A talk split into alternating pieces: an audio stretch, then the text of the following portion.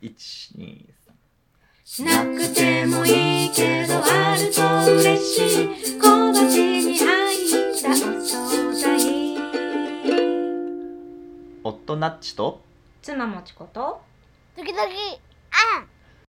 お昼ご飯のおしゃべりを。一人ご飯のお供にどうぞ。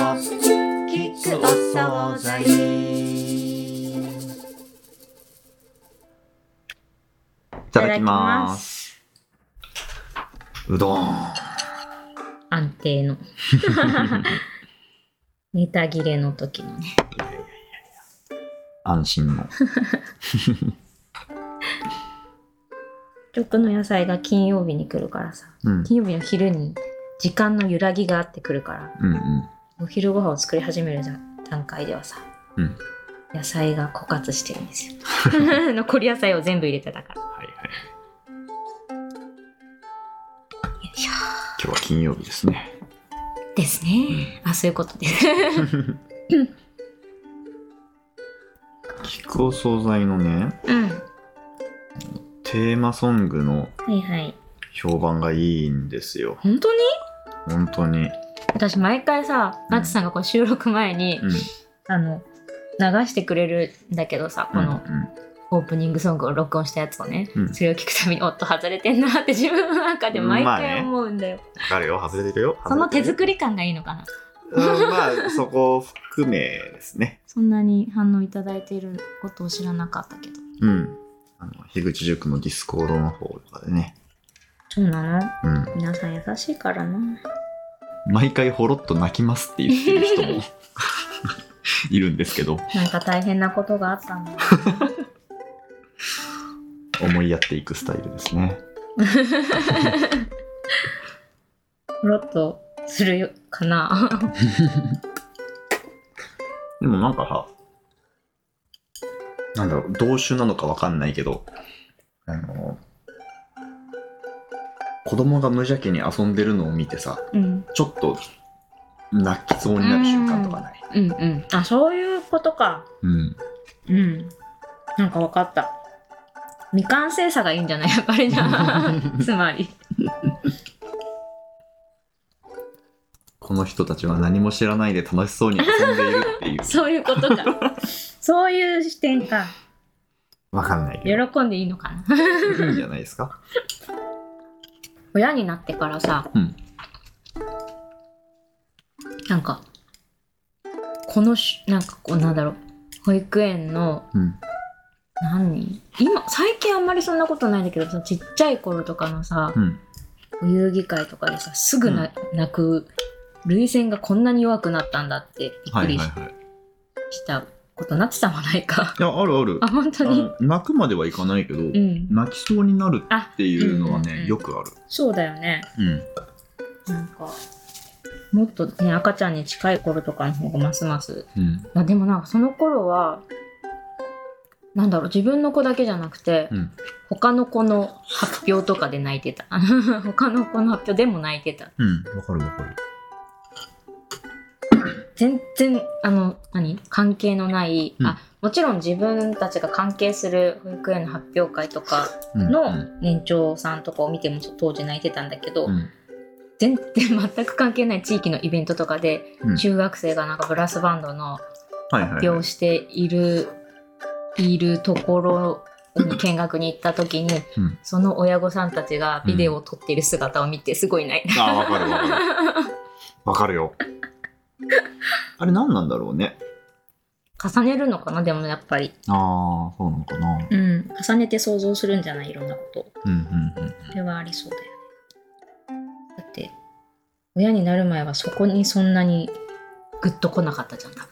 そうかもねうんうんそうか。背景を想像するうん。み。たいなことなのかな。背景を想像する想像力のうん。解像度が著しく上がったんじゃない？うん。そのその分野に対するね。うん。う。ん。そうだよね。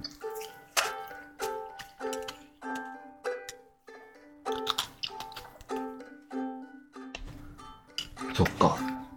もしかしたらと思ったんだけど、うん。スポーツを見て、うん。泣きそうになる感覚ってうん。自分がスポーツを一生懸命やった経験があったからかもしれない。うん。なんかそれそれ以降な気がする。うんうんうん。なるほどね。高校でね、うん。機械体操部にいたんだけど、うんうん。なんかね、それ、そう言われてみるとそれ以降な気がするし、うん。あの、演劇とかライブとかのステージパフォーマンス。に感動できるようになったのも、うん。大学でバンドをやった以降な気がするし、うん。子供と親の挙動で感動できるようになったのって、うん子供ができてからかもしれない。そういやでも本当にそれはそうだと思ってて、うんそのやっぱり自分とどこかしら無意識にさうん。こう明確に意識してなくてもうん。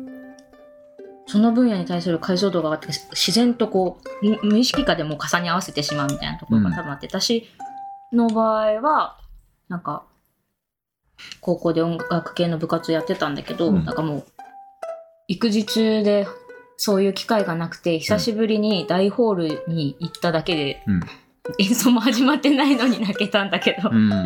うん。ホールに入っただけで泣けたんだけどさ、うん。なんかもうそういうそういうことありますよね。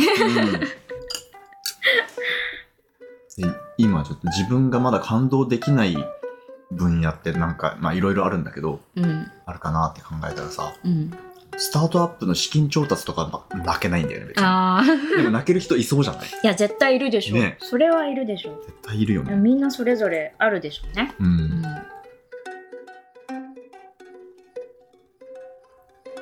あでも今それを聞いて思ったけど、うん。学生イベントとかはうん。自分もやった経験があって、うん。結構その熱量とかをすごい思い出せるけど、うん。今それを見て自分が泣けるかと言ったらなんか思い出カテゴリーになって、なんか泣けない気がした。なんだろう。えー。例えばどういうの？学生イベントって。うんとビジネスコンテスト運営とか。ああなるほどあ文化祭とかでもいいんじゃない？そのうーん。なんかそういうのを見て、うん。えなんかこうなんかあんまり年齢について発言をするのは良くないけど、うん。わ若いっていいなみたいなうん。気持ちには多分なるし、うんうん。いいな微笑ましいなみたいな目で見る気がする。泣くというよりは、うん。うんうんなんかそんな時もあったなみたいなそういう懐かしさとかは感じても、自分がそこに感情移入して泣けるかというと、うんもう距離を感じてしまうというか。でもそれってさうんと思ったけど文化祭に参加するっていうのはさその文化祭のすごい熱量に触れるわけじゃないじゃん。とか学生イベントに参加するとかいうのはさうんイベントを運営している人のすごい熱量を目の当たりする目の当たりにするっていう感じではないじゃん。だからと思ったのはうん例えば文化祭でえーっと自分の山場が終わってうん。そういうほっとした表情で友達と抱き合っている様とか学生イベントでンなんかステージトラブルがありましたっていう時に、うん。トランシーバー片手にすっごい真剣な表情で いろんなとこ見回してる人とかさうん、そういうの見るとちょっと泣けたりするよね。あそう。ない。いや泣けはしないんだよね。そうね。なんか一緒に一緒に何ハラハラとかはすると思う逆に。あ大丈夫かなみたいな。ああいう時って結構焦るんだよねみたいなそういう感じでは味わう。ごめん、それは例が悪あかったわ。本当に。なんか成功してるところでもいいんですけど。うん。まあいいや涙腺崩壊の話題からはそれたけど、うん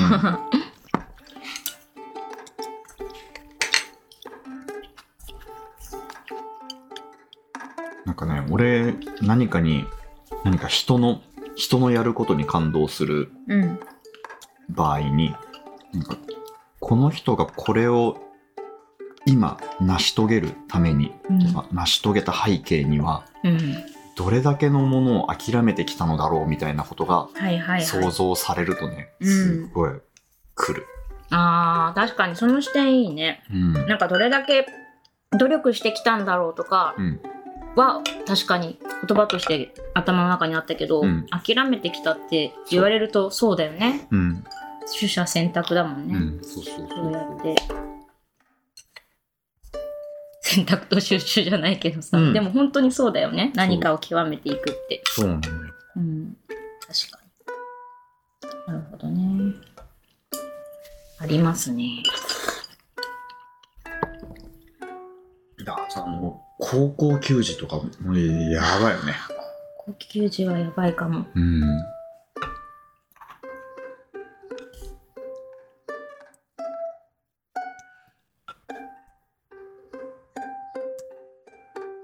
いつの間にか年下になっていることで評判のそうだね サザエさんと高校球児はねいつの間にか年下になってるからそうなんだ。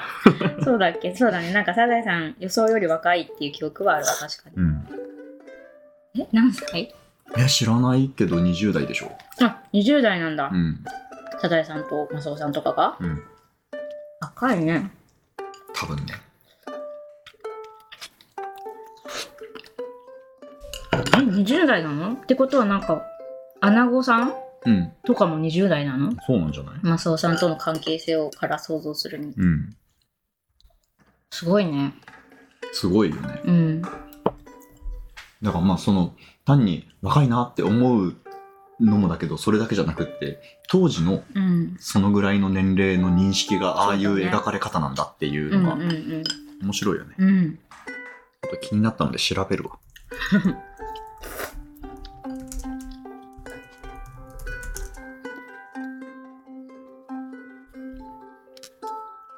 ほら、サザエさんね、24歳ですよ。え？マスオさん28歳。あーなるほどね、うんアナゴさんが気になるアナゴさんね、ここに出てきてないぞ。そうなの？うん、アナゴさんの年齢は少なくともこの表にはないですね。サザエさんラボというサイトを参照してますけど。へえノリスケさんがうん、何歳 ?24 から26歳うん。えー、わえー？そっかでもまあそういう時代だったんだもんねきっとね、うんそういう波平やばいね波平さん何歳でしょうね皆さん、これちょっと。ちょ問題に出したい さあ考えてください考えたい人はここで一回止めてください。はい波平さん54歳ですよ。若いよねねえ。見た目より若いよね。うんびっくりした、うん。ね70歳くらいかなと思って見たらうん。そうなんかかなと思って60代かなって思いながらこう当時だったらうんそのぐらいかなと思って見たらまさかのうん。50代前半だよねうん。ということでえ船さん船さんは50歳っ50分歳て書いてある。わからないねへえ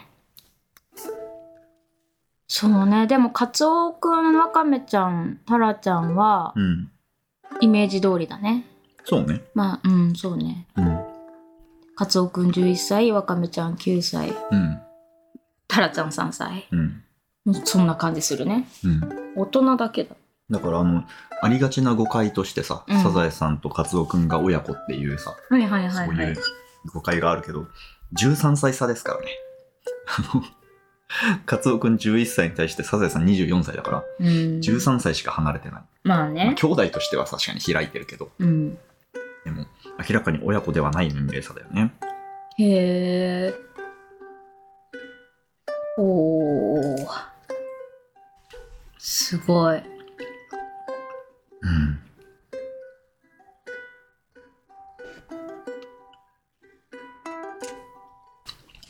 サザエさんって今もやってるよね多分多分。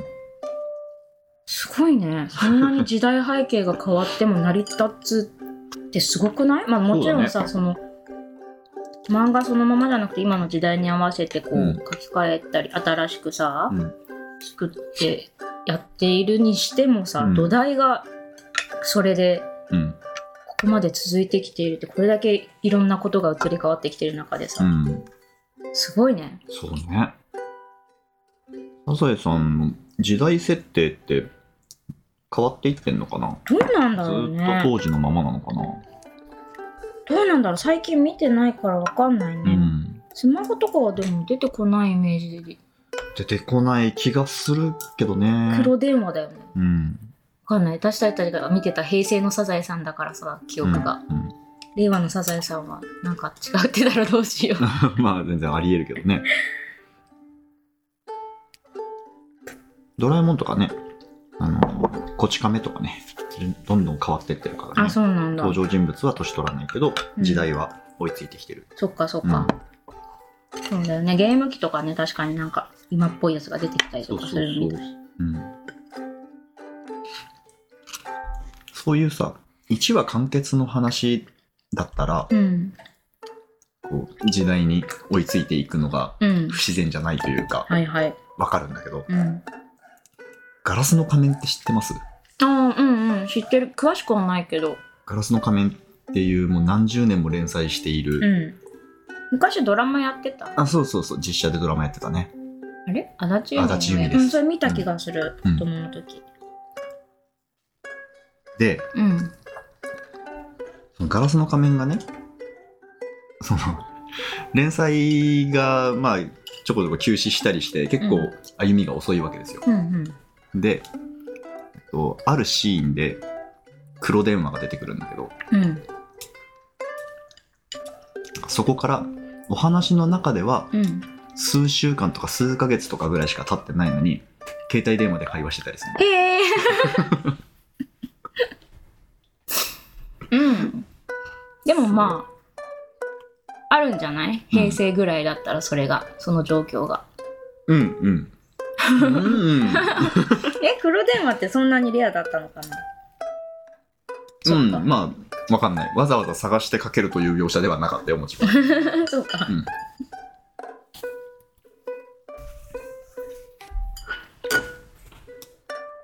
いやでもなんかそういうのってさうん。面白いよね。自分がさ子供の時にうん。あの人気だった漫画とかをさ大人になってから改めて読むとさ、うんうん。そういう何そう携帯電話とかポケベルとかうん。あのな携帯ガラケーか。ガラケーとかさ、うん。あの文字数の制限がある感じとか、はいはいはい。絵文字のなんかこうこんなに今みたいなクオリティの高いやつじゃない、うん何点々が見える感じの、うん。うんなんかとかメールに件名を入れる感じとかはいはいはいはい。あのさメールの時代はさ携帯でメールをやり取りガラケーでメールをやり取りする時代って今って結構 LINE とかメッセンジャーとかチャットツールだけどさうん件名欄があったじゃんうん。件名欄にさリプライにさリリはいはいはいはいはいはいってなっていく感じとかさ、うんうん。すごい懐かしいよね、うんあったね。ちょっと漫画からはずれたけどなんかそういう描写があるとすごい時代を感じうる、ん。閉じ込められてるんだなって思うそういう文化がなんか時代あが、あ、なるほどね。うん、漫画の中にね。当時はそんなに気づかないけど、うんうん。だから今もさ今の漫画とかだと結構 LINE みたいな感じで、うん LINE の画面みたいなコマがあったりするじゃんはいはいはいはい。とかも多分30年後くらいになるとあったねこういうのみたいな、感じになってるんじゃないかなって思ったりする。うん。うん。あの頃はね、そういうのでやってたから、みたいな。そういうとこ意識的に入れたり入れなかったり、こう作家とか作品によって性格ありそうだよね。うん。そうだろうね。うん普遍的なものしかうん。使わないみたいな作品ももちろんあるだろうし。うん。そういうことを言ってる作家さんもいるよね。うん。うん。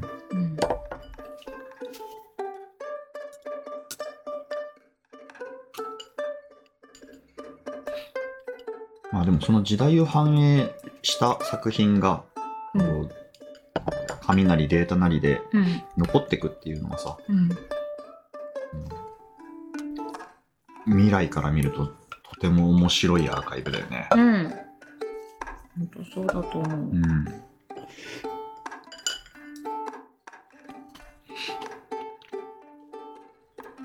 歴史を知るための資料になったりするよね。うんうんうん。引用されるでしょ。うん。そうだもんね。今だってなんか古典とかのさ、そうそうそう。なんか枕草子にこういう記述があったからこうであるみたいな、うん。ね、説が飛び交ったりとかするのと一緒だよね。こうだったと思われる当時のそうそうそう。暮らしとか。うん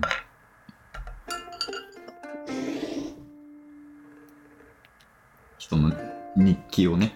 そうだよね。えそうだよね。本当だよ。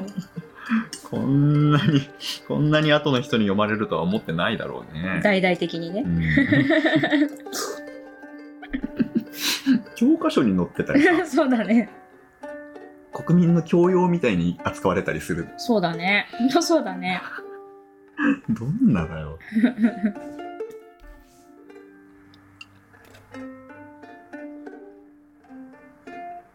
当時の重要人物であればさ、そのうん残る確率は多分上がるんだろうけど、うん。中には偶然残っちゃった何でもない人の適当なメモ書きみたいなのもきっとさ、うん。その時代に希少だったら、その時代の資料が希少だったらさ、重要なものになっちゃうよね。うん。なんか農民がの読んだうん。短歌みたいなのとか、うん教科書に載ってたね、そういえばね。ああ、だっけうん。読み人知らずのとかさ、はいはいはい結構あるよね、多分そういうう。ん、うん。なんかふとした時に歌を読んでいたのだな、みたいなことを考えてしまうよね、どうしてもね。うん。ストーリー理解してしまうよね。うん、そうね。あと単純に、なんかこう、貴族の和歌、貴族の和歌とかはさ、もうちゃんと名前と一緒に残ってるの多いけどさ、なんかその、百人一首とかを小学校でやった時に、うんやった時には思わなかったけど、うん大人になってもう一回百人一首うん。を読みたいと思って読んでた時とかに、こうやって歌に思いを込めて送り合うみたいな変化とかさ、うんうんうんうんあの歌を返すうん。手紙みたいにさいや貴族の遊びってよく比喩でも使われるけど、本当になんか貴族の遊びを当時からこうこんな豊かなうん。何ウィットに富んだ、はいはいはいはい。なんか貴族の遊びですよ、うんやっていたんだなってことにいやだからそのなんかねえそうやって喋ってると技術が進歩していて、私たちは上なのだみたいな風に捉えられるかもしれないけどそうじゃなくてなんかやっぱ時代が離れてるから、うん。こうなんだろう。遊び方ってこれだけ変化してきたりとかうん。してるのに、その遊び今も楽しいあなんかその心のなんだろう世界がこう大きく技術とかが変わってきてるから、うん全てが変わってきているような気がするけど、あ。うん。その恋愛とか、うん人の感情みたいなところって、うん。き基本変わってないんだな、うんみたいなことをすごい500人種の解説集とかを読むとさうん。思う、うん。それはすごいなんかなんだろうねん別に結論はないんだけど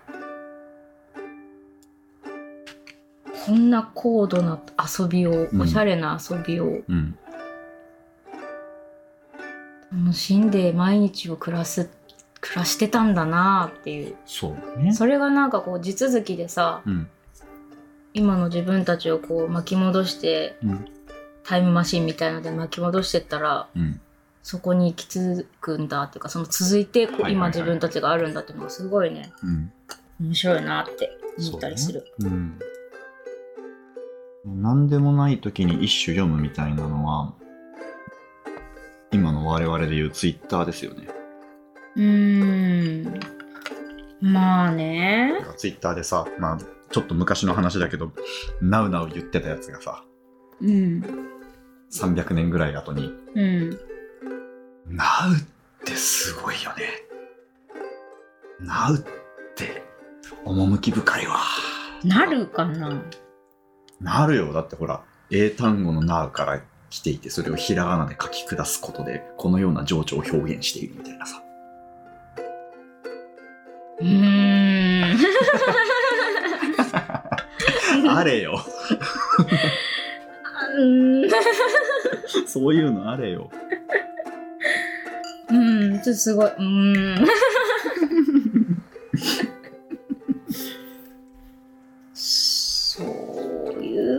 じゃないんだけどな。いや、それがそういうことじゃないのは今だからだようん。で当時短歌読んでた人もさ、うん。どんなおちゃらけた気持ちで読んでたかわかんないよ。まあそういう歌だってもちろんあったとは思うん。う。うん。ツイッター気分ですよ。知らんけど。ツイッター気分かな。ごめんごめん。そこまでではないわ。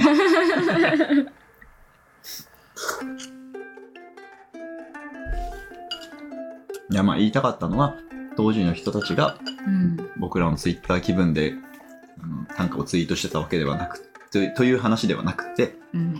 今我々が何気なくやっていることが未来から見ると趣深いわなるかもしれないよねっていう。うん、まあでもその過渡期だなって思うのは、うん年賀状のやり取りとか手書きのハガキとか手紙のやり取りとかはもうなんかそういう過渡期だなっていう気がする。なる昔の何、うん、近世の作家さんとかが同士がさやり取りしていたのとかがさであの展示とかに行くとあったりするじゃん。うん。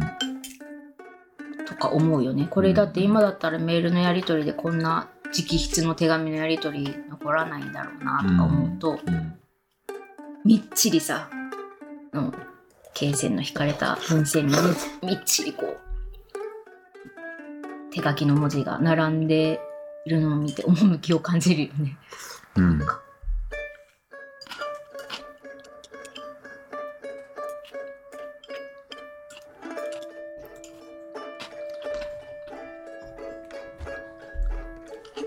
何十年後かに年賀状やっぱりいいよねみたいなのでうん。復活してきたりするのかもしれないねうん。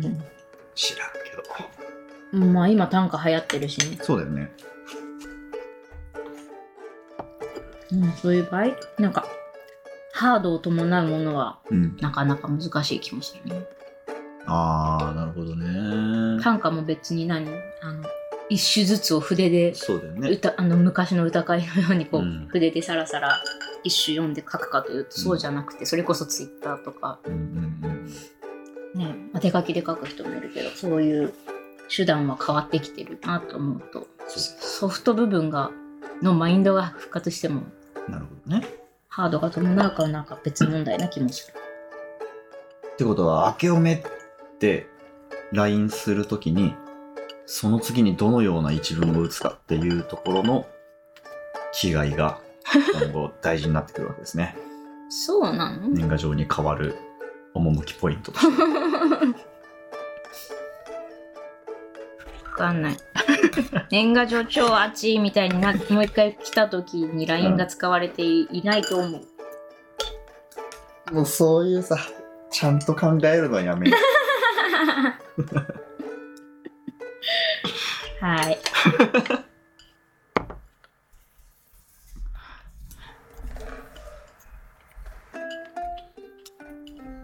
ああとさ、この話でちょっと思い出したんだけど、僕の母校、大学でさ、うん。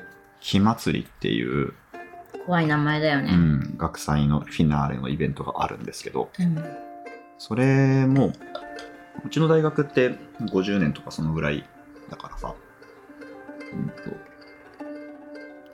この火祭りを始めた人うん。の話をなんかウェブでちょっと読んだことがあって、うん。で、あの、今も続いてる火祭りどんな風に見てますかみたいな質問に対してさ、うん。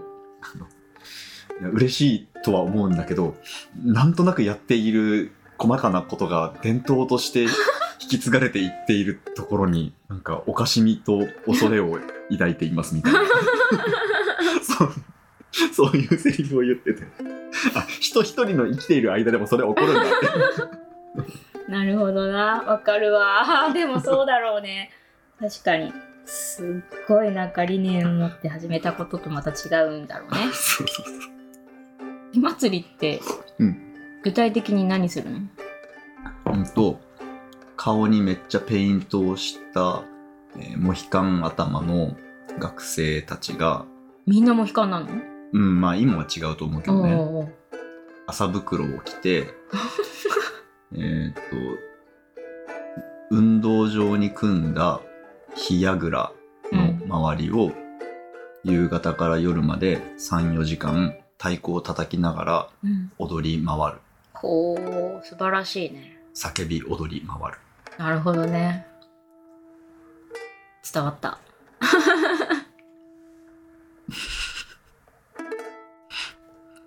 なんか俺、趣深すぎて、うんポッドキャストなのに無言でうなずいてたわ。泣きそうになった泣きそうにはなってない。ね。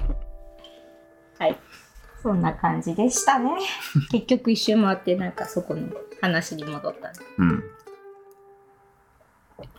そんなところじゃないですか。もうこんな時間だわ。うん。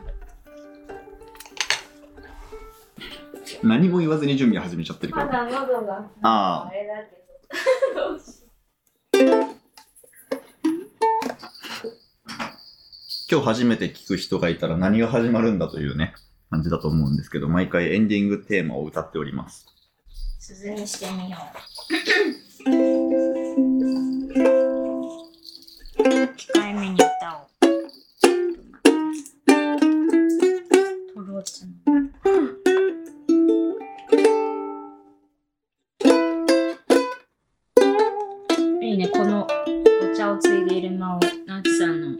演奏でつないでくれるっていうところ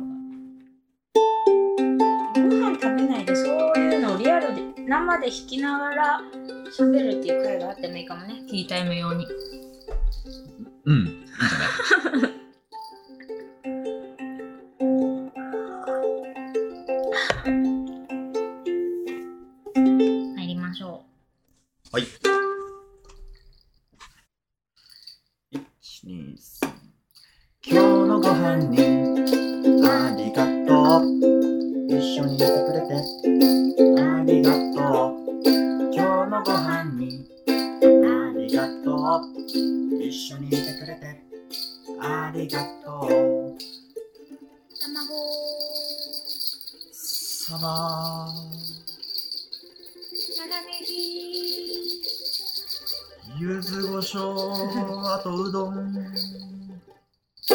またつまみに切ってね。ごちそうさまでした。笑っちゃった。